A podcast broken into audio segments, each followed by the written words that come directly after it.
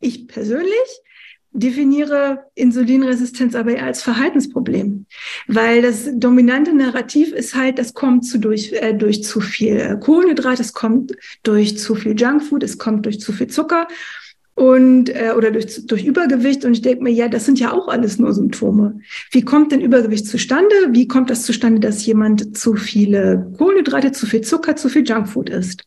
Und das ist eine Verhaltensfrage. Fällt es auch dir schwer, auf hochverarbeitete Lebensmittel wie zum Beispiel Chips oder Naschereien zu verzichten, kann neben dir eine Tafel Schokolade liegen oder eben eine Packung Chips, ohne dass du sie zu Ende essen musst. Wenn auch dir das ein Problem bereitet, dann bist du heute ganz richtig bei meinem Gespräch mit Insulinresistenz-Coachin Carla Langner. Sie ist eben spezialisiert auf Blutzucker und Insulin und Übergewicht reduzieren, aber eben nicht äh, als Medizinerin, sondern vor allem im Kontext einer Verhaltensänderung. Willkommen beim Medomio Podcast. Der Immer Jung Podcast von Medomio. Gesundheit und Energie in der zweiten Lebenshälfte. Ja, Carla ist äh, eine äh, Frau mit enzyklopädischem Wissen. Sie liest immer die neuesten Studien und deswegen ist unser Gespräch auch wirklich äh, sehr vielfältig und sehr spannend ausgefallen, wie ich finde. Äh, wir sprechen eben über Strategien der Verhaltensänderung mit äh, der von ihr entwickelten äh, Ernährungsbiografie, eine Methode der Selbstreflexion und der eben Strategie, wie du dein, dein Verhalten auf einer psychischen Ebene veränderst. Wir sprechen über Strategien äh, für Bewegung, wenn du als äh, Frau in, in quasi in den mittleren Jahren in Familie und Joballtag eingebunden bist. Mikro-Workouts nennt sie das was genau alles Bauchfett bedeutet, ob das immer auf Insulinresistenz hindeutet, wie man Insulinresistenz misst und vieles mehr. Carla ist auch eine der Speakerinnen beim Insulinresistenzkongress, der am 25. August beginnt er dauert zehn Tage lang und du kannst ihn dir kostenlos anschauen. Jeden Tag werden drei bis vier Speaker äh, freigeschaltet und Carla ist eine von ihnen. Ich gebe dir unter dieses Video auch äh, einen Code, wo du ein Insulinmessgerät äh, für den Arm dir bestellen kannst mit einem fünfprozentigen Rabatt und natürlich den Code zu meinem Insulinresistenzkongress. Und jetzt viel Spaß bei folgendem Gespräch mit Carla Langner. Ja, ganz herzlich willkommen, liebe Carla Langner, zu diesem Podcast-Interview. Ich freue mich sehr, dass du dir Zeit genommen hast. Hallo, liebe Carla. Hallo, Theresa. Vielen Dank für die Einladung. Ich freue mich sehr. Carla, Du äh, bist Expertin für Insulinresistenz und hast dazu auch eine ziemlich äh, schlimme Geschichte sozusagen, die eigentlich äh, ein Happy End hat. Wie bist du, liebe Carla, zum Thema Insulinresistenz gekommen? Ja, sehr gerne. Also ich nenne mich selber Coachin für Insulinresistenz und ich bin spezialisiert auf Frauen weil ich ja selber eine bin und das durchlebt habe. Und ich bin zu diesem Thema gekommen, wie so viele andere auch, durch eine eigene Erkrankung. Und äh, meine Story beginnt an meinem 30. Geburtstag, als ich morgens aufwache und äh, Schmerzen reißen mich aus dem Schlaf. Meine linke Brust hatte sich über Nacht verdoppelt, war feuerrot und Flüssigkeit trat aus. Und mein erster Gedanke war, jetzt hast du Krebs. Und damit bin ich äh, zum Gynäkologen äh, gegangen. Und ähm, das war leider nicht mein gewöhnlicher Gynäkologe, es war die Urlaubsvertretung Stellvertretung, nennen wir mal Dr. Holiday. Und der hat mir, äh, ohne mich irgendwie zu scannen oder zum MRT zu schicken, hat er mir direkt seine Diagnose gegeben. Und das war, ich hätte einen Hirntumor und ich soll nach Hause gehen und aufhören, Kaffee zu trinken und Schokolade zu essen.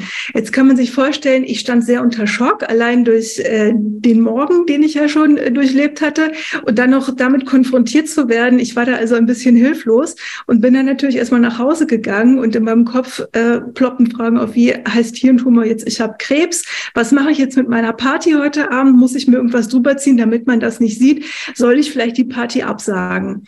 Drei Wochen später war die rechte Brust nachgezogen. Ich war also nicht mehr äh, asymmetrisch. Ich hatte also zwei große, rote, geschwollene Flüssigkeit äh, austretende Brüste. Bin wieder zu meinem Arzt, war dann bei meinem gewöhnlichen Gynäkologen, der die Diagnose damals nicht revidiert hat, ähm, aber auch meinte, wir warten jetzt noch mal drei Wochen. Vielleicht geht's ja von alleine weg. Und das ist natürlich nicht passiert, also bin ich drei Wochen später wieder hin. Und da habe ich dann endlich ein sehr starkes Medikament bekommen, nämlich äh, Zopiclon. Nein, nicht stopp, das war das. Das war Cabergolin, was ich bekommen habe. Mhm. Und äh, Cabergolin kann zum Beispiel bestimmte Tumore, nämlich Tumore an der Hypophyse, das sind Prolaktinome, ähm, entweder am weiteren Wachstum verhindern oder es kann das Wachstum eindämmen oder vielleicht sogar reversieren. Und dann habe ich das zwei Monate genommen, auch ohne dass man mir ähm, gesagt hätte, wie ich das dann auch absetzen muss. Und nach zwei Monaten war ich halt wieder in der Praxis. Mein Prolaktinwert war äh, abgeklungen, wieder halbwegs im normalen Bereich. Und dann durfte ich das Mittel absetzen. Prolaktin und, ist ein Hormon, ne? Genau, das ist Prolaktin, Laktin. Man hört es schon so ein bisschen. Das ist eigentlich das Hormon, was wir verstärkt bilden äh, während oder nach der Schwangerschaft, wenn ein Kind ja. gestillt werden muss. Und das war wahrscheinlich auch die Flüssigkeit, die bei mir ausgetreten ist. Und ähm, damit dachte ich erst, die Sache sei erledigt. Aber ähm, um es ganz kurz zu machen, es entwickelte sich ein jährliches Muster, wie so eine Art Geburtstagsritual. Also immer zum ungefähr selben Zeitpunkt im späten Frühling hatte ich wieder Symptome, bin zum Arzt, habe das äh, Medikament bekommen, habe das Medikament genommen, dann gingen meine Symptome zurück, der Wert ging auch zurück. Und das ging dann sechs Jahre so. Und äh, die ersten ein, zwei Jahre habe ich noch gedacht, vielleicht war das jetzt nur Zufall oder die Dosis war nicht hoch genug. Und nach sechs oder im sechsten Jahr wechselte dann äh, die Praxisleitung. Dann hatte ich auf einmal eine ähm, sehr nette Gynäkologin und die war ein bisschen jünger und sie wirkte mir auch etwas sympathischer. Und da habe ich mich dann endlich getraut zu fragen, warum das hier einfach nicht äh, weitergeht, warum es nicht anschlägt, warum ich wirklich jedes Jahr wieder da sitze und mein Prolaktinum oder mein Prolaktinwert ist erhöht und ich muss dieses Medikament nehmen. Und in der Zwischenzeit war auch noch sehr viel passiert. Ich hatte ähm, sehr viel zugenommen von einer Kleidergröße 42 auf eine Kleidergröße 50. Ich hatte sehr starke Fußschmerzen entwickelt und wurde von meinen Ärzten eigentlich überhaupt nicht richtig ernst genommen. Also als ich meinen äh, Orthopäden gefragt habe, warum, obwohl ich sehr viele Therapien selber bezahlt habe, die Fußschmerzen nicht besser werden, hat er mir ins Gesicht gesagt, ich bilde mir das alles nur ein, aber ich solle ein Nahrungsergänzungsmittel nehmen, weil das den Lachsen auch immer hilft, wenn sie stromaufwärts schwimmen müssen zu ihrem Leichtplatz. Und als also wirklich. es war übrigens Astaxanthin, was er mir da empfohlen hat. Aber Carla, darf ich dich kurz unterbrechen? Wenn, wenn, wenn man am Anfang dir gesagt hat, dass du einen Gehirntumor hast, dann, mhm. also wenn man mir das sagt, dann denke ich mir, na ja, in, in, in, in ein paar Monaten muss ich jetzt sterben und dann muss ich mir ja sofort einmal, äh, wie heißt das, ein MRT des Gehirns machen lassen oder hast du denn dann nicht weitergebohrt quasi, was da mit dem Gehirntumor ist, wenn das die erste Diagnose war? Also ich habe erstmal äh, selber recherchiert, aber es gab dazu online wirklich fast nichts. Also das, was ich gefunden habe, das war überhaupt nicht aufschlussreich. Ich habe dann halt auch die ersten ein, zwei Jahre gedacht, das ist vielleicht einfach nur ähm, idiopathisch. Also ob es jetzt ein Tumor, also Tumor heißt ja nicht Krebs. Mhm. Und ja. es war halt auch so, dass in der Zwischenzeit eine Bekannte von mir nämlich tatsächlich eine Krebsdiagnose bekommen hat und wir waren ungefähr gleich alt. Und bei ihr ist es leider sehr unglücklich verlaufen. Sie hat ähm, nämlich erst äh, schulmedizinische Behandlung bekommen, die sind nicht gut angeschlagen. Und dann ist sie auf Alternativmethoden umgestiegen und ist dann äh, 2014 im Alter von 35 Jahren verstorben. Und äh, dieses, also ihren Prozess mit anzusehen und dann auch den Tod zu erleben, äh, hat bei mir dazu geführt, dass ich einfach übercompliant wurde. Also ich hatte solche Angst davor, dass ich einfach dachte, ich bin hier nicht die Expertin dafür, aber das sind die Experten, die sagen mir, was ich zu tun habe. Und wenn die mir sagen, das Medikament hilft, dann wird das schon richtig sein. Und hast und du denn den ersten Arzt dann gefragt, muss, muss, der, muss der Hirntumor nicht noch mehr noch untersucht werden? Hast du das Thema noch einmal aufgebracht, ganz am Anfang? Bei, beim ersten Arzt nicht, weil ich einfach viel zu sehr unter Schock stand. Das war ja auch nur die Urlaubsvertretung. Ja. Beim zweiten Arzt habe ich so ein bisschen versucht nachzufragen. Der hat aber eher er wollte sich nicht so richtig drauf einlassen, vielleicht auch, weil er mich nicht noch mehr schockieren wollte oder weil er vielleicht auch nicht äh, interessiert genug war.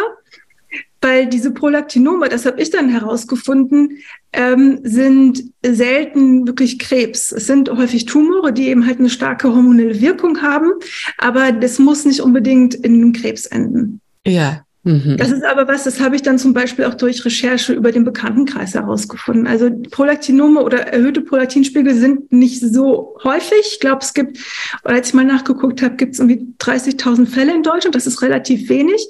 Und es gab dann in meinem erweiterten Bekanntenkreis eine Frau, die das auch hat. Und die hat aber wirklich so einen Hypophysentumor. Und ähm, da habe ich halt gesehen, also es gibt irgendwie keine richtige Behandlung, die das Ganze in Remission steckt oder umkehrt. Mhm. Also nimmt halt wirklich dieses Medikament dauerhaft, lebt mit den Nebenwirkungen und das war's. Und mhm. ich habe gedacht, das wird vielleicht bei mir auch so laufen. Mhm. Und als ich dann halt, dann kam halt der Tod dieser Bekannten und dann kam halt der Wechsel äh, mit der neuen Gynäkologin, die ich dann halt gefragt habe. Und ähm, die war dann ein bisschen wacher und hat mich dann endlich mal zur Endokrinologin geschickt. Und spätestens da hätte eigentlich mal jemand äh, genau hinsehen müssen. Und das ist aber auch nicht passiert. Vielleicht, also ich kann es nicht wirklich erklären, aber ich weiß, dass diese Endokrinologin eigentlich den Schwerpunkt Schilddrüse hat. Deshalb hat sie da auch äh, mehr untersucht als gewöhnlich. Und mein nüchtern Blutzucker war halt damals wie immer halt völlig im Normalbereich, deshalb fiel der auch nicht auf. Und deshalb ist halt auch niemand auf die Idee gekommen, dass das eventuell insulinresistent sein konnte. Also ich wurde dann von der Endokrinologin entlassen mit den Worten, ich hätte PMS und ich müsse damit leben. Und das mhm. war für mich wirklich so der Endpunkt, wo ich dachte, so geht's jetzt hier überhaupt nicht weiter. Und äh, dann der Zufall hat mir eigentlich die richtigen Informationen vor die Füße gespült.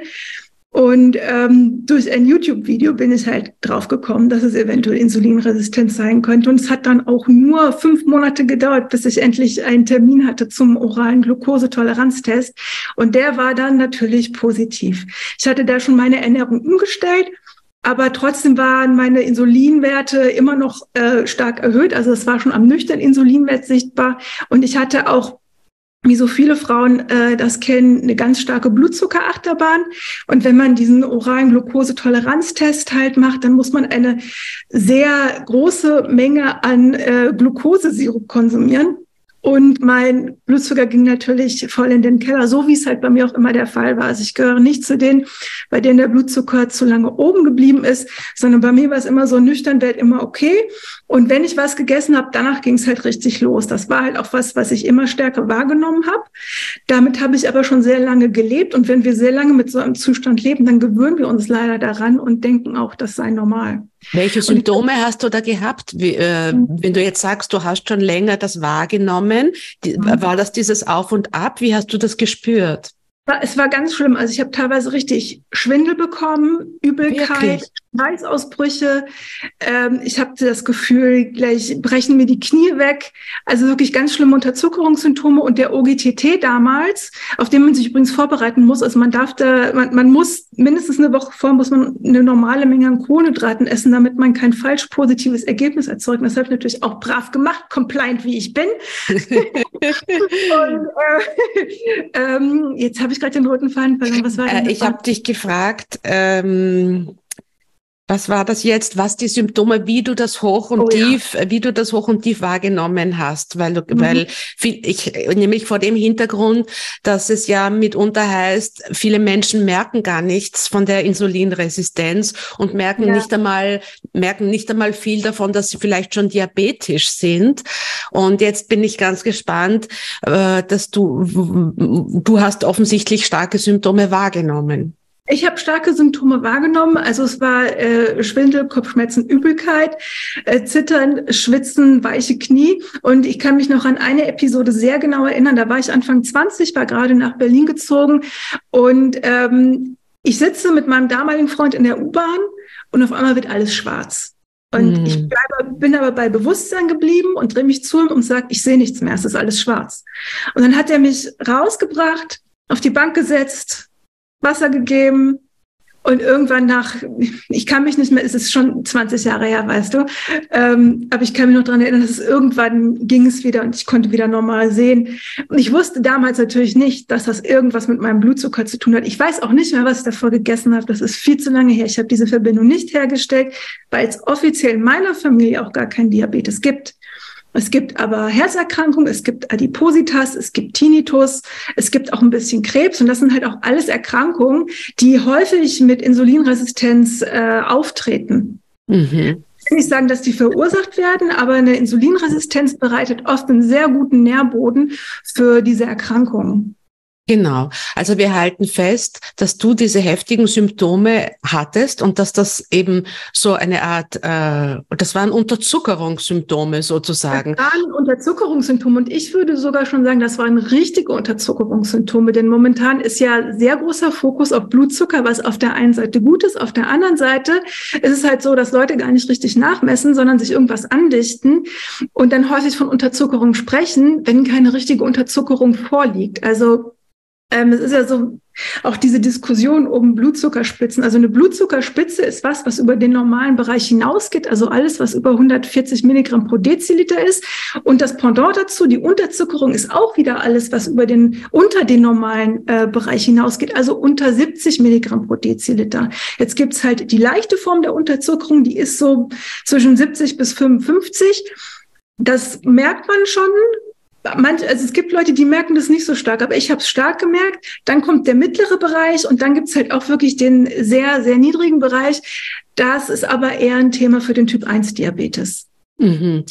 Das heißt, wir halten fest, wenn man insulinresistent ist, hat man dieses, äh, diese Hochs und Tiefs des, des Blutzuckers. Das nicht ist einmal nicht, nicht unbedingt.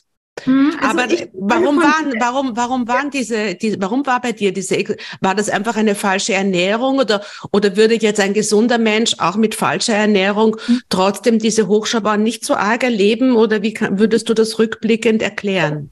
Das sind zwei Dinge. Das eine ist, wie verstoffwechselt der Körper Glucose und das andere ist Insulinresistenz. Ich habe zum Beispiel in meinem Kurs auch Frauen, die sind insulinresistent, was man anhand der Insulinwerte sieht, aber die haben völlig normale äh, Blutzuckerwerte, auch unter Belastung. Die gehen nicht über den normalen Bereich hinaus, also die erzeugen keine Spitze und die erleben auch keine Unterzuckerung.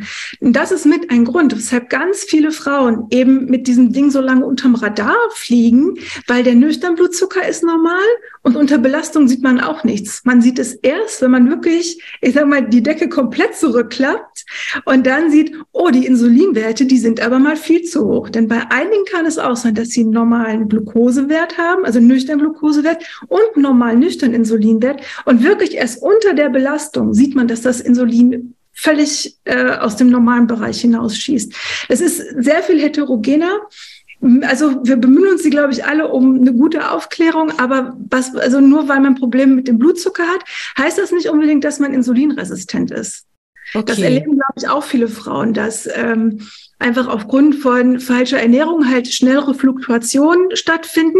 Das ist auch teilweise einfach individuell. Also der Blutzucker lässt sich nicht so, so einfach in, in so eine Form pressen und hier ist deine Form, mach das jetzt nach, jetzt hast du gute Blutzuckerwerte. Das funktioniert oft nicht so gut. Und was wir aus neuester Forschung wissen, ist, dass es Leute gibt, bei denen fluktuiert der Blutzucker sehr viel weniger, auch unter Belastung, und bei anderen fluktuiert er sehr viel mehr. Mhm. Das ist eben eine individuelle Sache. Da gibt es noch keine richtige Erklärung für, woran das liegt. Aha. Wir wissen, es ist halt irgendwie da. Oh, gut, also du hast deine Story noch nicht ganz zu Ende erzählt, weil du bist eben in der Zwischenzeit auch Coach, äh, ja, du, so wie du dich ganz am Anfang vorgestellt hast, Coach für mhm. Insulinresistenz. Bitte erzähl das noch kurz zu Ende, wie du dann äh, eben auf die auf deine Insulinresistenz kamst und auf deinen Heilungsweg. Ja, sehr gerne. Also es war wirklich der Zufall, der mir ein YouTube-Video vor die Füße gespült hat. Und ich war halt an einem Punkt, wo es mir so schlecht ging, dass ich dachte, das ist wirklich, das ist kein Leben mehr. Das ist keine Lebensqualität. Und anscheinend habe ich ja ein unlösbares Problem. Und wie ich ja an meiner Bekannten, die übrigens Heilpraktikerin war, gesehen habe, sogar jemand, der medizinisches Vorwissen besitzt, kann sein Problem nicht lösen. Was soll ich denn überhaupt machen? Und ich hatte in meinen Zwanzigern schon recht viel mit Ernährung rumexperimentiert und nie war so richtig gab es irgendwie so einen richtigen Durchbruch. Und äh, deshalb habe ich mir gedacht, ja, also anscheinend gibt es keine richtige Lösung, aber ich bin offen für alles Mögliche. Und als ich dann in diesem Video äh, gehört habe, es gab ein Symptom, unter dem habe ich wirklich massiv gelitten und das war einfach dieser ständige Hunger, dieses ständige Denken müssen an Essen und dieses mhm. nie satt sein. Das ist sehr, sehr typisch für Insulinresistenz. Denn Insulin ist auch ein Sättigungshormon. Es übernimmt sehr viele Funktionen im Körper und eines eben die Sättigung. Und bei Insulinresistenz ist das häufig äh, eingeschränkt, das Sättigungsgefühl, weshalb man halt mehr isst, als man eigentlich möchte. Und darunter habe ich massiv gelitten. Und als dann diese Frau in dem Video gesagt hat, ja, ich habe irgendwie gar nicht mehr so richtig Hunger, hat mich das sehr, sehr hart getriggert. Und man muss halt dazu wissen, ich hatte zu dem Zeitpunkt eine Kleidergröße 50, mein Körper tat mir weh. Ich habe in mein Tagebuch geschrieben, ich habe das Gefühl, als würde ich in Flammen stehen. Ich konnte nicht mehr schmerzfrei laufen. Ich habe ständig essen müssen, also mein Leidensdruck war wirklich massiv. Mm. Und da habe ich natürlich gedacht, ja, also mehr als eine Woche Zeit verlieren werde ich jetzt eh nicht. Und dann habe ich halt ganz langsam meine Kohlenhydrate abgesenkt und habe mich die ersten drei Tage gefühlt, als würde ich in einem Fahrstuhl stehen, der runterfährt. Was Aha. ich darauf zurückführe, dass der Insulinspiegel einfach zurückging. Mm. Weil Blutzuckerwerte hatte ich ja nicht, also muss es das Insulin sein, ist zumindest meine, äh, meine Herleitung. Und dann hatte ich nach, äh, also es ging mir halt irgendwie besser so nach den drei Tagen. Ich hatte das Gefühl, irgendwie, ich, ich fühle mich gar nicht mal so schlecht. Mache ich noch ein paar Tage weiter. Ich habe ja nichts zu verlieren. Das ist ja eh alles furchtbar. Und dann war ich ähm, nach zehn Tagen bei einem Bewerbungsgespräch, das ganz, ganz schlimm war. Und ich bin wütend daraus. Die haben mich so respektlos behandelt. Und ich habe halt ähm, gedacht, ich laufe jetzt einfach meine Wut ab bis zur nächsten U-Bahn-Station. Länger kann ich ja eh nicht laufen mit meinen kaputten Füßen.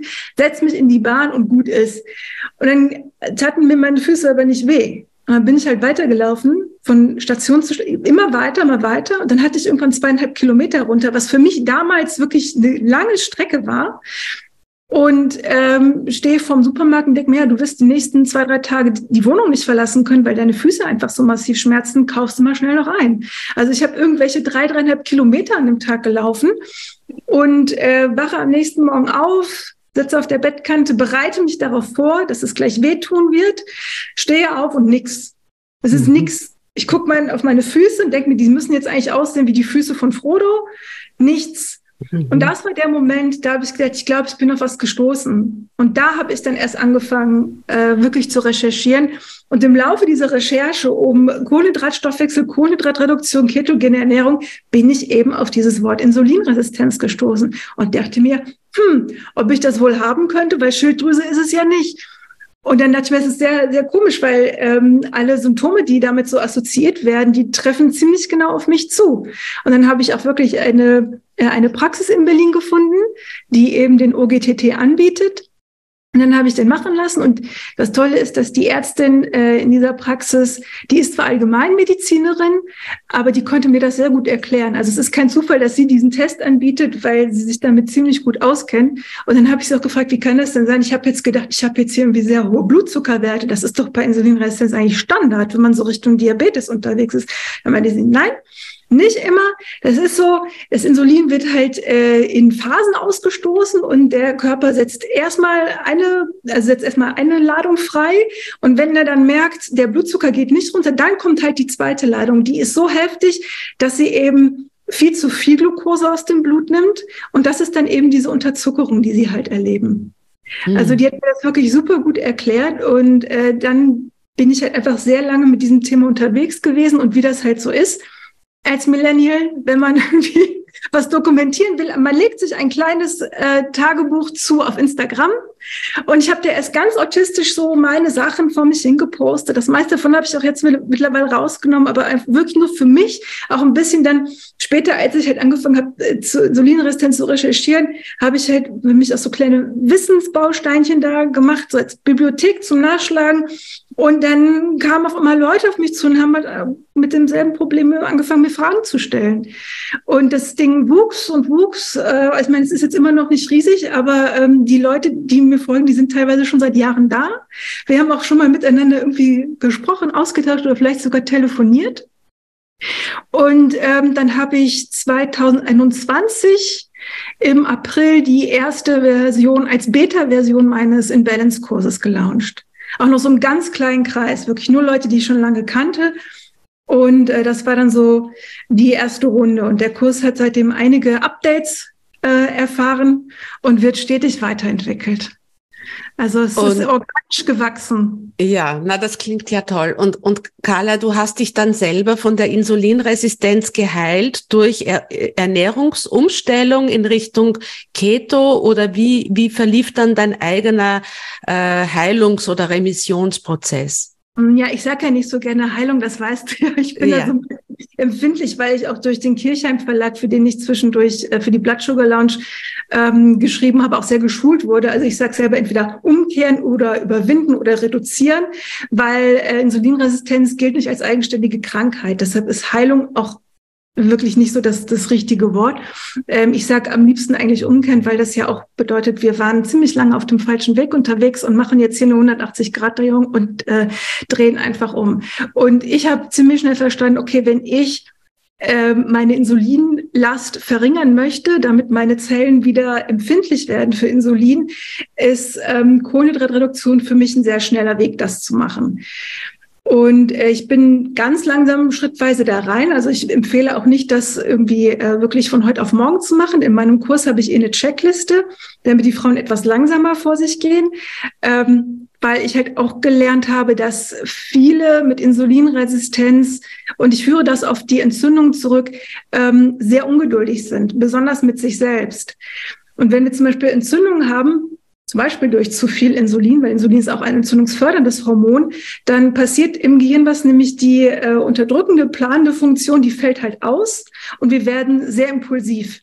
Und mhm. wenn wir mit einer Kohlenhydratreduktion arbeiten, dann können wir uns diese typischen Diätmuster wie ich bin sechs Tage artig und am siebten Tag mache ich Cheat Day, können wir uns nicht so richtig erlauben.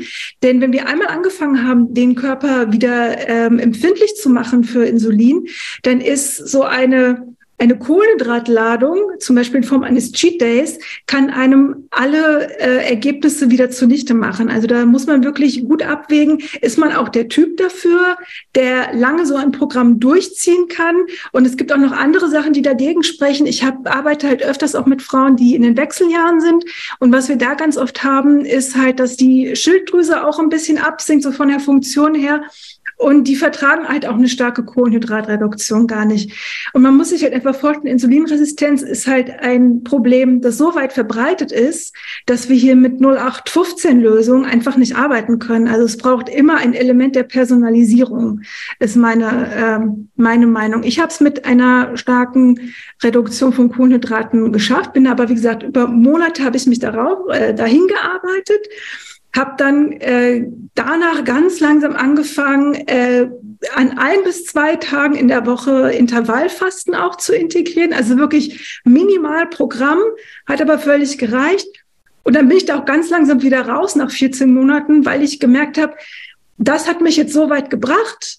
Und wenn ich jetzt noch weitergehen, also ich bin jetzt überwiegend symptomfrei. Und wenn ich jetzt noch weitergehen will, dann muss ich vielleicht auch mal meine Methode ändern. Aber es hat bei mir ungefähr 14 Monate gebraucht, mit ganz langsam rein und ganz langsam wieder raus. Mhm. Das war eben, aber es war keine ketogene Ernährung, sondern eine Low Carb. Zwischendurch doch. Zwischendurch doch. Ich habe erst angefangen mit Low Carb, dann über äh, mehrere Monate, ungefähr zehn Monate Keto und dann bin ich wieder ungefähr zwei Monate raus und habe ganz langsam wieder angefangen, äh, mehr Kohlenhydrate zu essen. Und dann habe ich auch ein bisschen rumgespielt ähm, das war dann auch im Sommer und da hatte ich auch auf einmal so einen richtigen Kohlenhydrathunger und dachte mir, na, mal gucken, was jetzt passiert. Und es ist nichts passiert. Ich habe halt einfach äh, große Mengen Haferflocken gegessen. Ich hatte keine Symptome und das war für mich dann auch schon mal ein ziemlich guter ähm, guter Hinweis dafür, dass ich äh, das, glaube ich, ganz gut in den Griff bekommen habe. Carla, ich will jetzt fürs Verständnis, auch für unsere Zuschauerinnen, äh, Zuhörerinnen, äh, möchte ich noch einmal fragen, weil du hast jetzt jedes Mal vom OGTT, von diesem Glukosetoleranztest, wo man eben, mhm. das ist der, wo man eine Zuckerlösung beim Arzt trinkt und dann schaut, mhm. was mit dem Blutzucker passiert. Aber mhm. wir reden ja hier von Insulinresistenz und wir, du hast ja vorher erklärt, dass oft sogar der Blutzucker relativ normal bleiben kann, mhm. weil es ja eher darauf ankommt, wie viel Insulin äh, die Bauchspeicheldrüse ausschütten muss und im Fall der Insulinresistenz eben übermäßig viel, damit mhm. wir auf einen halbwegs normalen Blutzucker kommen. Und das eben, dann würde ja so ein Test gar nicht aussagekräftig sein, sondern man müsste ja das, die, die Insulinwerte im Blut messen.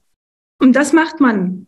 Man misst den Nüchternwert mit, also man misst bei der, ja. man misst bei der ersten Messung nüchtern Glucose und nüchtern Insulin. Und jetzt kommt es drauf an. Also, weil ab da wird standardmäßig eigentlich nur noch der Blutzucker gemessen.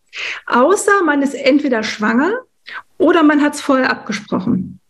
Bei mir war das nicht so, das war bei mir aber auch nicht notwendig, weil bei mir war mein nüchtern Insulinwert erhöht und allein das hätte ausgereicht, um die Diagnose zu stellen. Okay. Jetzt gibt es halt diese Fälle, wo wir sehen, okay, hier sind beide nüchtern Werte sind völlig okay. Unter Belastung ist auch der Blutzucker okay, aber die Insulinwerte nicht. Das sind aber nicht die meisten Fälle. Die meisten Fälle, die ich so sehe, und mein, Insulinresistenz ist aus meiner Sicht unterdiagnostiziert, deshalb ich lässt mich hier nicht festlegen auf, auf äh, fixe Zahlen. Aber was ich halt äh, sehr häufig sehe, ist eher, dass Frauen entweder das Muster haben wie ich, also nüchtern Blutzucker ist okay, nüchtern Insulinwert ist meistens schon erhöht und äh, dann gibt's halt die Blutzuckerachterbahn als Reaktion oder es sind eh alle Werte schon erhöht und dann sind wir halt schon eigentlich nicht mehr bei Insulinresistenz, sondern dann sind wir eigentlich schon Richtung Prädiabetes. Mhm. Das sind sozusagen die subtilen Unterschiede. Und mhm. wenn du jetzt, das haben wir jetzt nämlich auch noch nicht ganz so in eine Definition gepackt, wenn mhm. du jetzt Insulinresistenz definieren müsstest, wie mhm. würdest du das in einem Satz, weil es ist in Wirklichkeit sehr vielschichtig, wenn ich dir so zuhöre. Mhm. Und äh, ich habe im Laufe meiner meiner Recherchen, weil ich bereite ja auch einen Kongress zur Insulinresistenz gerade vor für, für Medomio, wo du auch übrigens eine der Speakerinnen bist. Und äh, da habe ich eigentlich auch schon viele verschiedene Erklärungen für Insulinresistenz äh, äh gehört. Wie wäre denn da deine Definition? Mhm. Also wenn ich mich äh, an das halte, was ich so in der Literatur finde, dann würde ich es so erklären, dass Insulinresistenz ein Problem der Speicherorgane ist. Wir haben ja drei Speicherorgane, da gucken wir immer hin. Das ist äh, Muskel, Leber, Fettgewebe und mindestens eins davon funktioniert nicht mehr richtig. Deshalb funktioniert die Glukosehomöostase im Körper nicht mehr richtig und der Körper muss kompensieren und schüttet viel zu viel Insulin aus. Ähm, die, Zuckerver die, die Glukosehomöostase wäre die Zuckerverstoffwechselung. Genau, dass der Blutzucker stabil bleibt und in äh, normalen Bereichen. Genau, das ist, äh, das ist dann schon gestört. Ich persönlich definiere Insulinresistenz aber eher als Verhaltensproblem, weil das dominante Narrativ ist halt, das kommt zu durch, äh, durch zu viel äh, Kohlenhydrat, es kommt durch zu viel Junkfood, es kommt durch zu viel Zucker und äh, oder durch, durch Übergewicht. Und ich denke mir, ja, das sind ja auch alles nur Symptome. Wie kommt denn Übergewicht zustande? Wie kommt das zustande, dass jemand zu viele Kohlenhydrate, zu viel Zucker, zu viel Junkfood isst? Und das ist eine Verhaltensfrage. Und darauf bin ich ja spezialisiert. Ich bin ja eigentlich Führungskraft. Das heißt, mein Schwerpunkt ist eigentlich Selbstführung und Verhaltensänderung, was ich eben auch im Kurs äh, lehre. Und deshalb definiere ich persönlich Insulinresistenz eben als Verhaltensproblem. Und ich sehe auch bei den Frauen, die diesen Teil eben aussparen, die halt denken, ja, ich koche jetzt einfach hier nur so ein bisschen anders. Also die gehen mit so einer Diätmentalität dran. Ähm, das sind halt auch die, die häufig Rückfälle erleben. Und ich bin seit 2019 symptom- und rückfallfrei.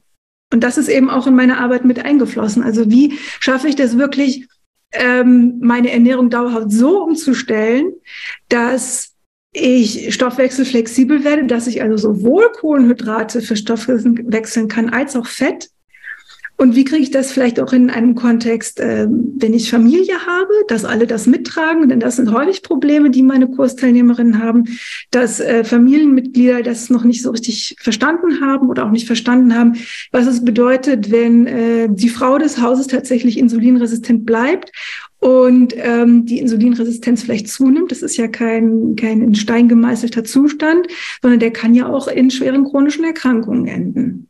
Genau. Das war jetzt sehr viel mehr als ein Satz.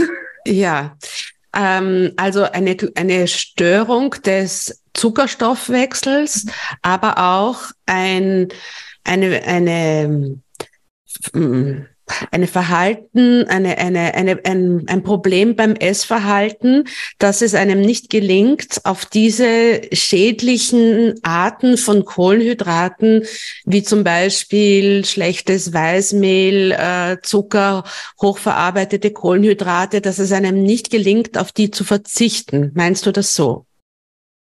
Ja, das ist ziemlich gut zusammengefasst. Mhm. Okay.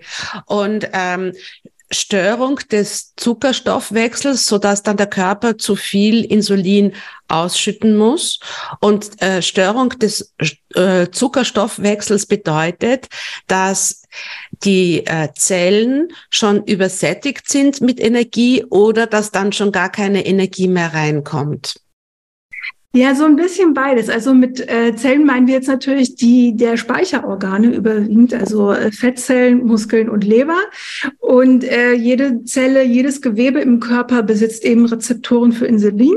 Und deshalb kann auch jedes Körpergewebe oder jedes Organ kann eben auch insulinresistent werden. Wir schauen aber meistens nur auf diese drei Speicherorgane, weil die ja dafür zuständig sind, äh, den Blutzucker zu regulieren. Also da gibt es eine ganz enge Verbindung, aber es driftet halt auch teilweise auseinander. Und so äh, unterscheidet sich zum Beispiel auch Insulinresistenz als Stoffwechselstörung vom Diabetes, weil wir da keine normalen Blutzuckerwerte mehr haben. Weil ganz viele wissen, glaube ich, nicht, ähm, ja, ich habe jetzt die Diagnose Insulinresistenz, aber bin ich denn jetzt Diabetiker? Die Antwort ist, naja, du bist halt so dazwischen. Also sobald ähm, der, sobald der, der, der, der Körper den Blutzucker nicht mehr richtig herstellen kann oder Werte erzeugt, die halt ähm, über das normale Maß hinausgehen, wird ein Arzt halt auch die Diagnose Prädiabetes stellen. Damit sind wir dem Diabetes schon ein gutes Stück weiter. Und die meisten sind aber eher noch in diesen, dieser Vorstufe, wo wir halt entweder die Blutzuckerachterbahn haben oder halt normale äh, Blutzuckerwerte, aber die Insulinwerte sind halt schon viel zu hoch. Mhm. Und äh, Carla, für Frauen in der zweiten Lebenshälfte mhm. sind die äh, stärker von Insulin vom Risiko der Insulinresistenz betroffen, würdest du sagen? Wenn ja, warum? Ja, sind sie. Also in den Wechseljahren wird jede Frau insulinresistenter. Das heißt halt auch, nicht jede Frau wird, ich sag mal, pathologisch insulinresistent.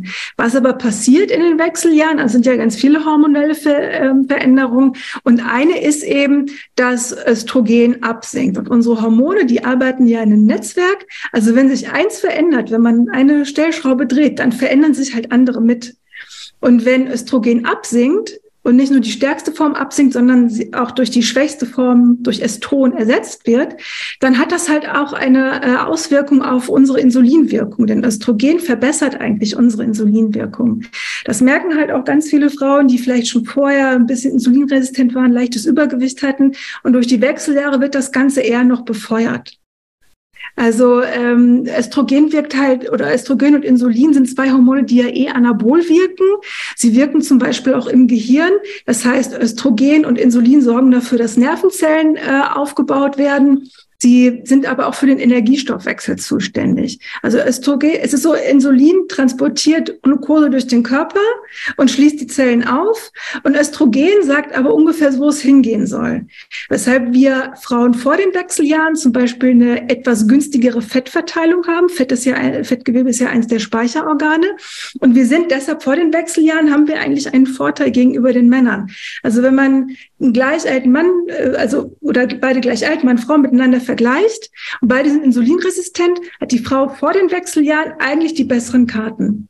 Das verändert sich dann, wenn der Östrogenspiegel absinkt. Dann holen wir ein bisschen auf. Der Mann hat eigentlich immer eher so die Gefahr, dass ähm, das Fettgewebe sich viszeral anlagert, also um die Organe herum Und das ist halt mhm. halt eher ungünstig für den Stoffwechsel. Und bei Frauen findet das erst statt, wenn äh, wir die Menopause erreichen. Eben durch diese Umlagerung durch Östrogen. Und davor haben wir ja eher das Fett subkutan, also unter der Haut und an so Stellen wie äh, Brust, Schenkel, Po oder Hüfte, da wo es uns oft stört, wo es aber nicht ganz so stoffwechselaktiv ist. Also das viszerale Fett, das Bauchfett ist eher stoffwechselaktiv und lässt zum Beispiel auch Entzündungsstoffe ins Blut ab und das macht das subkutane Fett sehr viel weniger. Und das ist zum Beispiel eine Veränderung, ähm, die stattfindet. Also Insulin bestimmt, ob wir Fett einlagern und Östrogen bestimmt, wo wir es einlagern. Und Östrogen hat auch noch eine andere Wirkung aus Fettgewebe, nämlich es macht Fettgewebe hyperplastisch. Das ist eben das subkutane Fettgewebe. Hyperplastisch bedeutet, wenn äh, Fett eingelagert werden muss, und die Fettzelle ist voll, dann wird einfach eine neue gebildet. Ist ärgerlich, weil bedeutet Gewichtszunahme macht aber die Fetteinlagerung verhältnismäßig unschädlich. Mhm. Und wenn dann Östrogen abfällt, dann verhalten sich die Fettzellen anders. Sie werden nämlich hyperphagisch. Das ist eben das, was sich dann am Bauch so ansammelt. Und das bedeutet, die Fettzellen, die werden einfach nur immer größer und größer und teilen sich gar nicht mehr so gut. Und irgendwann ist das Fassungsvermögen einer Fettzelle einfach mal erreicht. Und dann fängt sie an, Fettsäuren ins Blut zu entlassen. Und das ist halt ein sehr gefährlicher Zustand, weil dann haben wir einen dysregulierten Blutzucker, viel zu viel Insulin und auf einmal haben wir auch erhöhte Blutfettwerte und das sind dann eher schon die Anzeichen für äh, einen Diabetes. Und diese Fettsäuren, die kursieren durchs Blut, lagern sich zum Beispiel in den Muskel an und machen den Muskel noch insulinresistenter. Also da hängt ein ganzer Rattenschwanz dran am Östrogen. Das ist nicht nur einfach, äh, oh Gott, wir, wir werden ein bisschen älter und wir nehmen ein bisschen am Bauch zu, sondern wer vorher schon Probleme mit dem Stoffwechsel hat, bei dem können die Wechseljahre wirklich ziemlich reinhauen.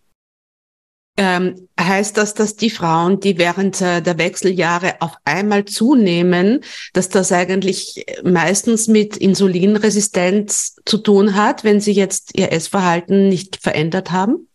Es hat wahrscheinlich was mit Insulinresistenz, aber auch mit einer etwas schwächeren Schilddrüse zu tun. Also wenn wir eine Schilddrüsenunterfunktion haben, wobei die muss ja gar nicht, also die kann ja auch subklinisch sein, also einfach nur ein bisschen weniger, dann sinkt ja auch unser Energieverbrauch. Und ich vermute, es ist eine Kombination aus beidem. Das heißt, ich habe dann ähm, zu viel Insulin im Blut äh, mit allen Risiken, die damit einhergehen. Nicht? Du hast auch wenn du vorhin gesunden Stoffwechsel hast und du überschreitest eine gewisse Schwelle nicht, dann nimmst du einfach nur ein bisschen zu und alles ist in Ordnung. Du bist einfach nur ein bisschen insulinresistenter als davor. Wenn du vorher schon insulinresistent bist, wird es in den Wechseljahren häufig noch torpediert. Außer natürlich, man macht, man macht was dagegen. Genau, da kommen wir jetzt drauf hin. Ich will jetzt mhm. nur noch, noch einmal genau, weil das mit dem Bauchfett interessiert sicher viele Zuhörerinnen. Das mhm. heißt, mhm. wenn ich speziell am Bauch äh, zunehme, nicht, das sind ja dann oft auch die Frauen, die haben die schönen schlanken Beine weiterhin und mhm. äh, bekommen dann aber oft so einen disproportioniert größeren Bauch. Ist das ein sicheres Zeichen äh, für Insulinresistenz und für viszerales Fett, also Fett, das sich zwischen den Organen äh, lagert und dann eben äh, hormonell aktiv ist? Ähm, so weit würde ich nicht gehen. Ich würde nicht äh, einfach per Augenmaß sagen, du hast jetzt Insulinresistenz. Ja, ja. Passt halt, also das ist bei Insulinresistenz häufig so, dass wir auch im Bauch zunehmen. Ähm, aber ich würde nicht einfach mich selber vor den Spiegel stellen und sagen, mein Bauch ist so groß, es ist bestimmt Insulinresistenz. Denn es können auch andere Dinge sein. Es ist aber ein Hinweisgeber.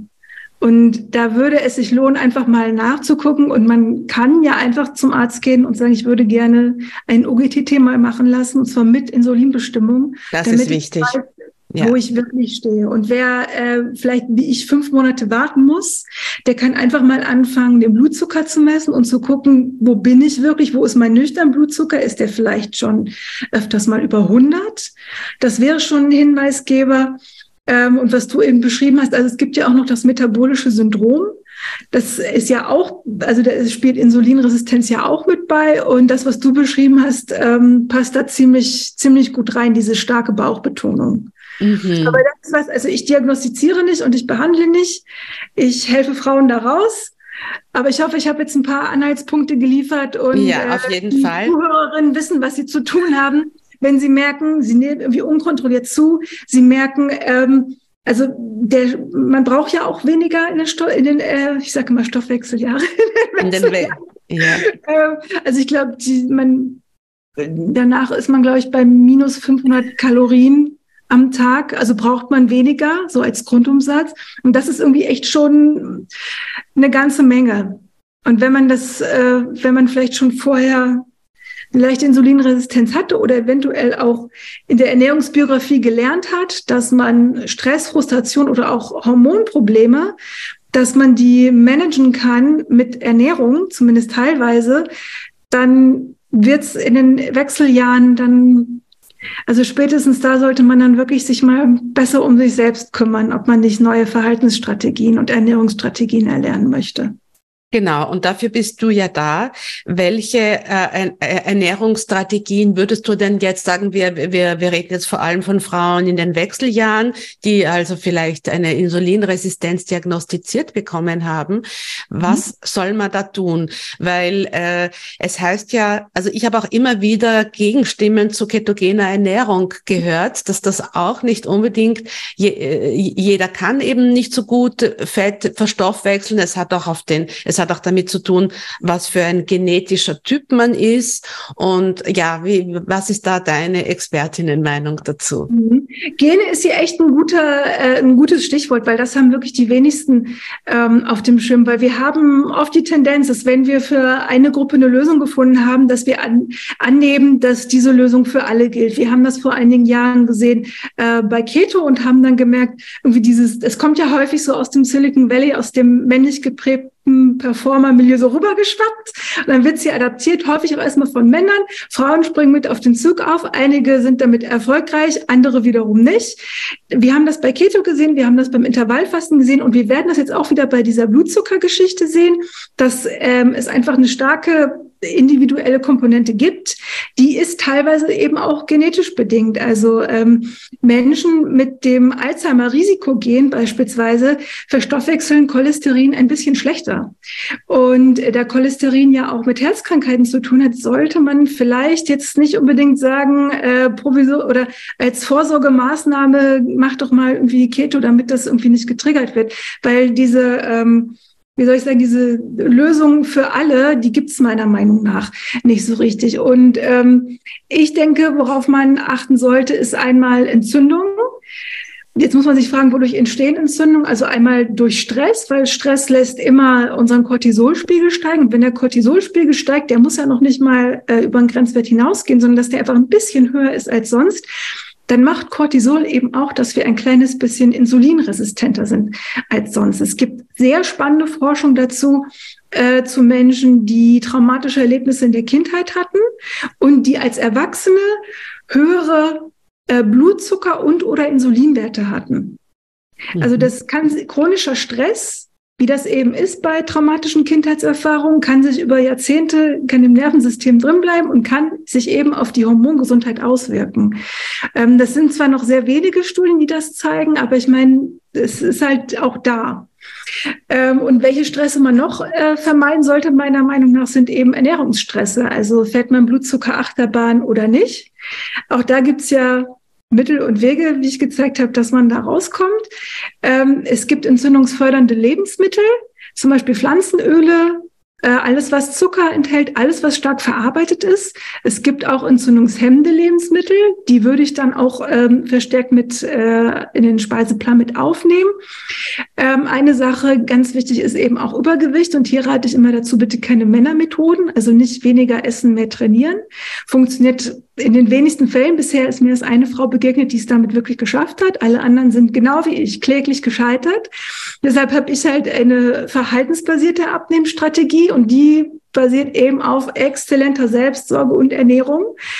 Und ganz oft habe ich halt mit Frauen zu tun, die eigentlich sich, sich gerne mehr bewegen würden, aber aufgrund von starkem Übergewicht sich das auch gar nicht mehr trauen, aber oder auch sehr eingebunden sind in den Familienalltag mit kleinen Kindern.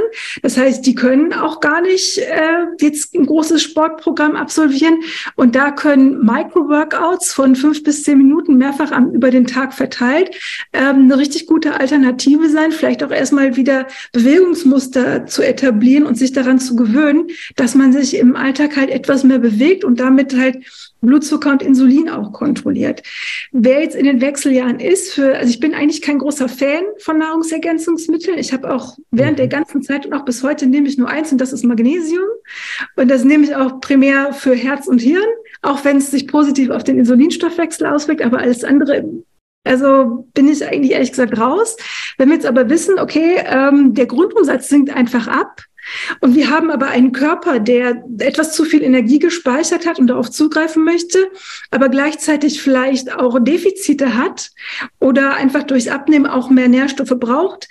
Dann können hier zum Beispiel Nahrungsergänzungsmittel auch ähm, eine Kalorienersparung Einsparung ermöglichen, ohne dass wir äh, auf Nährstoffe ähm, verzichten müssen. Das wäre zum Beispiel auch eine Strategie. Da müsste man sich aber wirklich sehr, sehr intensiv damit auseinandersetzen. Also das ist auch was, ähm, da denke ich immer, bitte greift auch wirklich auf die Möglichkeiten zurück, die ihr habt. Geht zum Arzt, lasst euch ein ausführliches Blutbild machen, lasst wirklich abchecken, wo steht ihr wirklich, was macht wirklich Sinn und nicht einfach so irgendwie so ein Multipräparat kaufen, das auf gut Glück nehmen und äh, dann irgendwie hier Fingers crossed, wir hoffen auf das Beste. Halte ich für keine gute Strategie. Was ich eher empfehle, ist das, was ich auch selber seit einiger Zeit praktiziere, nämlich äh, ganz intensiv Essen fürs Darmmikrobiom. Denn das Darmmikrobiom ist bei Insulinresistenz, aber auch bei Diabetes, Depression, Alzheimer häufig schlechter. Und jetzt weiß man in der Folge noch nicht, was war denn jetzt zuerst da, das schlechte Mikrobiom oder die chronische Erkrankung. Ich denke, spielt auch keine Rolle, denn was ich auf jeden Fall beeinflussen kann, ist ja das, was ich mir jeden Tag so auf den Teller tue. Und was viele nicht wissen, ist, dass das Darmmikrobiom zum Beispiel auch einen Einfluss auf unsere Blutzuckerwerte hat, aber auch auf unser Essverhalten. Also wenn wir ein Darmmikrobiom haben, das nicht gut aufgestellt ist, kann es sein, dass wir stärker äh, Heißhunger empfinden. Und wir sollten da, ich erkläre das meinen Kursteilnehmerinnen immer mit dem Bild äh, einer alten Waage, so aus, aus dem Kaufmannsland, vielleicht kennst du die auch noch, Theresa, äh, mit diesen Waagschalen, die sich so hin und her bewegen. Das ist ja sehr dynamisch, so eine uralte Waage. Und sage ich immer, in der einen Waagschale, da sind eure Störfaktoren und in der anderen sind eure Stärkungsfaktoren. Und hier muss halt ein Gleichgewicht äh, bestehen. Jetzt sind wir aber bei der Insulinresistenz. Das heißt, wir arbeiten hier unter verschärften Bedingungen. Und das bedeutet, die Störfaktoren wiegen dreimal so viel wie der Stärkungsfaktor. Und deshalb müssen wir den Fokus legen darauf, dass wir Störfaktoren eben entfernen. Und für ganz viele, die insulinresistent sind und eben diese starken Heißhunger und Zuckersuchterfahrungen machen, ähm, sind Zuckerersatzstoffe und Süßstoffe ähm, erstmal der, der, das, das Mittel der Wahl, um sich vom Zucker abzustellen. Aber diese Stoffe, die wirken sich zum Beispiel negativ aufs Darmmikrobiom aus. Und ich sage immer, die haben ihren Platz, die können den Familienfrieden sichern, die können dir helfen, vom Zuckertrip runterzukommen. Aber langfristig hat sowas in einer äh, guten Ernährung ähm, eigentlich nichts äh, verloren. Ich verweise hier sehr gerne auf die Forschung von äh, einem der führenden Forscher in dem Bereich, Eran Elinav. Der sitzt, glaube ich, am Weizbaum-Institut, wenn ich äh, mich richtig erinnere. Und ähm, der hat zum Beispiel nachgewiesen in einer Menschenstudie, dass eben diese Zuckerersatz- und Süßstoffe, dass die sehr wohl einen Einfluss haben auf unsere, auf unseren Blutzucker. Also die lassen den teilweise auch ansteigen, auch wenn da gar keine Glucose drin ist. Und da denke ich mir, ja. Also äh, wer lange damit zu tun hat, der darf sich nicht wundern, dass das Darmmikrobiom vielleicht auch nicht so gut arbeitet, wie es sollte.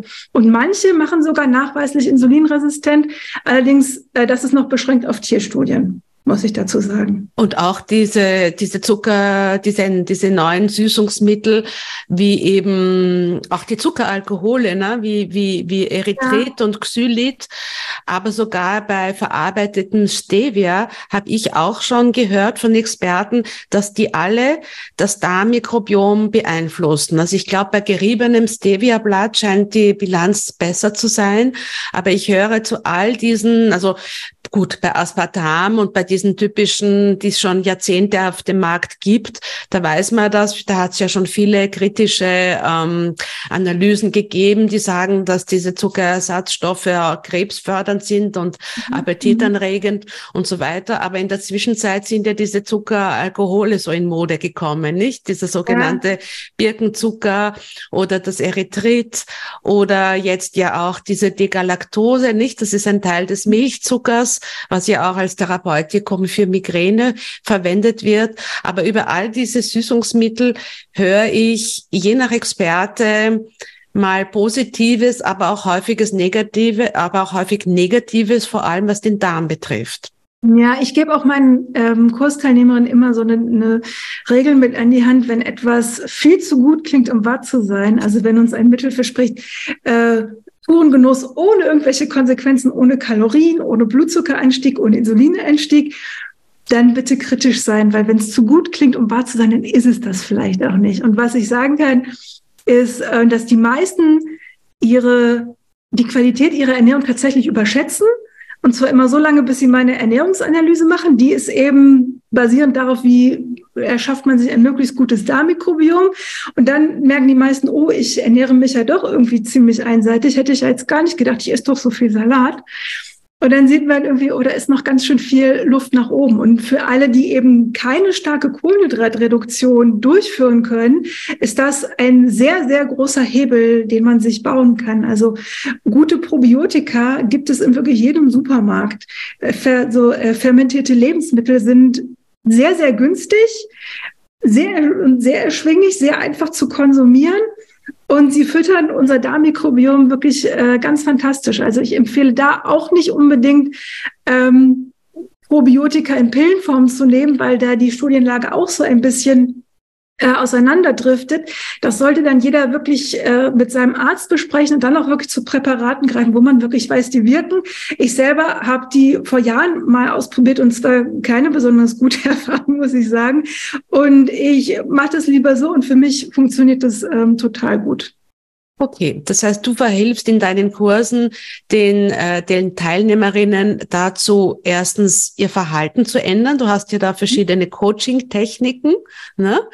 Und äh, umgekehrt, also und zweitens auch dann eben die Ernährung so zu orientieren, dass sie für den Darm besonders gesund ist. Ja. Und, und das Ziel ist aber schon insgesamt eine Form von Low Carb, also über das und, und von Süßreduktion, nicht? Diese beiden Low Carb und. Auf jeden Fall, weil es für viele auch einfach ein Trigger ist.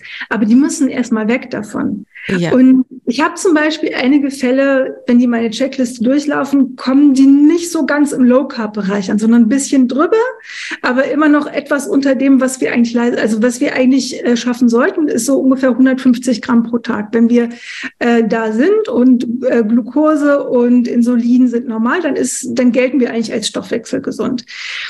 Die meisten landen irgendwie im Bereich zwischen, ich sag mal, 90 bis 120. Es hängt halt immer so ein bisschen davon ab. Aber die Frage ist ja auch immer, wenn man jetzt diese, diese Menge hat, wie gestaltet man die aus? Also du kannst die ja mit Gummibärchen erreichen oder du kannst sie halt mit sehr vielen äh, bunten Gemüsen und Obst erreichen. Und du wirst zwei sehr unterschiedliche Ergebnisse davon.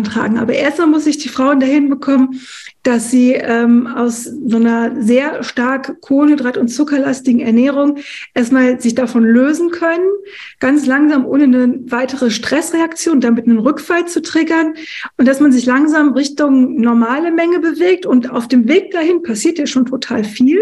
Häufig klingelt schon Entzündung ab.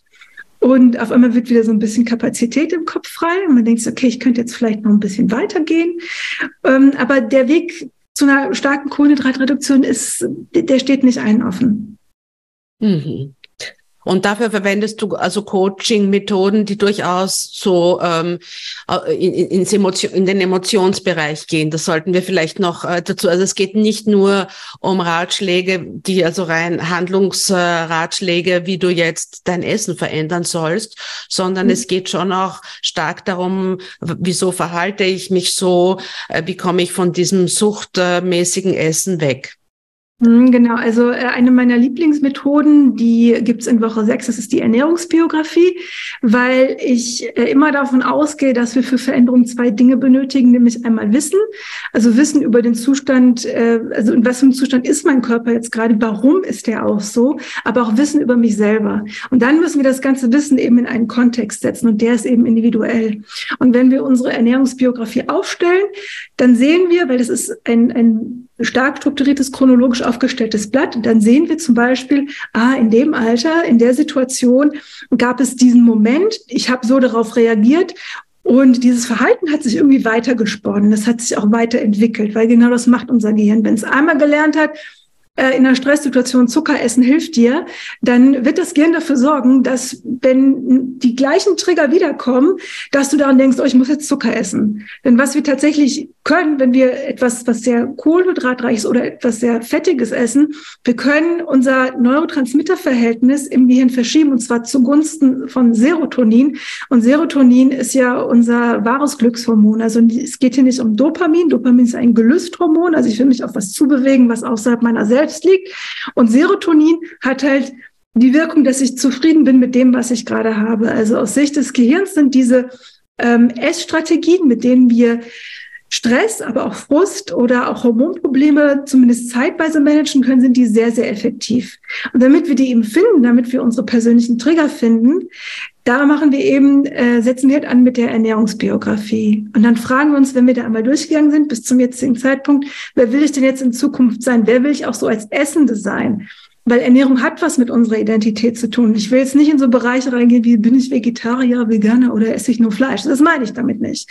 Sondern ähm, kann ich ähm, auch irgendwie mit, mit Stolz auf mein Essverhalten, den kann ich sagen, ich habe es ich hab's geschafft. Ich habe es geschafft, nicht Diabetikerin zu werden. Und dafür habe ich diese Methoden angewendet. Und das werde ich in Zukunft auch machen. Oder ich werde das noch weiterentwickeln. Und ja, da bin ich auch ein bisschen stolz drauf. Oder dass ich auch weiß, ich habe mittlerweile ähm, mir diesen kindlichen Süßgeschmack auch abgewöhnt und bevorzuge jetzt auch mal etwas, was sehr bitter ist oder sehr sauer, also zum Beispiel ein dunkles Gemüse. Viele mögen das halt nicht. Da sieht man dann auch schon so ein bisschen, okay, hier fehlt vielleicht auch so ein bisschen äh, ein Reifeprozess im Essverhalten. Und das versuchen wir dann nachzuholen und auch immer wieder durch neue Situationen äh, uns da selber reinzubringen und uns auch die Möglichkeit zu geben, dieses neue Essverhalten auch zu lernen. Und da, deshalb muss es halt auch ein Stück weit in der Identität verwurzelt sein und dafür brauchst du halt deinen persönlichen Kontext. Sehr spannend. Na gut, also für, für weitere Erklärungen verweise ich auf deine Kurse. Äh, jeden, je, jede, die das äh, interessiert, die können sich ja an dich wenden. Äh, deine, deine Kontakte geben wir dann an. Und ja, ich glaube, jetzt haben wir schon sehr lange geredet und ich könnte noch zwei Stunden mit dir reden. Und also jederzeit gerne wieder, Theresa. Ja, und ich glaube, wir haben, also ich hoffe, ihr habt heute wieder einiges Neues zur Insulinresistenz äh, gelernt. Und äh, ich verweise euch auf meinen Kongress, der am 25. August zehn Tage lang läuft, wo man sich kostenlos anmelden kann, wo Carla Langner eben auch eine der Speakerinnen ist. Und schönen Tag. Danke, Carla, dass du da warst. Danke, dass ich hier sein durfte. Ja, vielen Dank fürs Zuhören. Ich hoffe, es äh, war für dich äh, auch sehr spannend und wissenswert.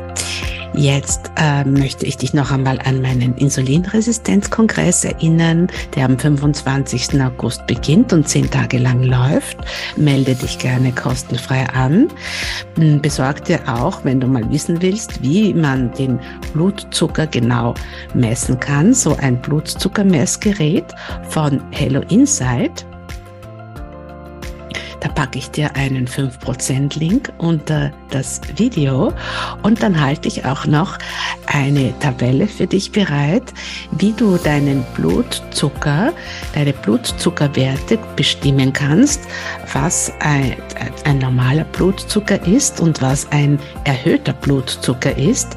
Diese Tabelle hat Expertin Carla Langner für dich gestaltet äh, und den Link packe ich dir hier auch in die Show Notes. Danke fürs Zuhören. Bewerte diesen Podcast gerne auf Spotify und auf iTunes. Das würde mir sehr helfen. und bis zum nächsten Mal, sagt Theresa.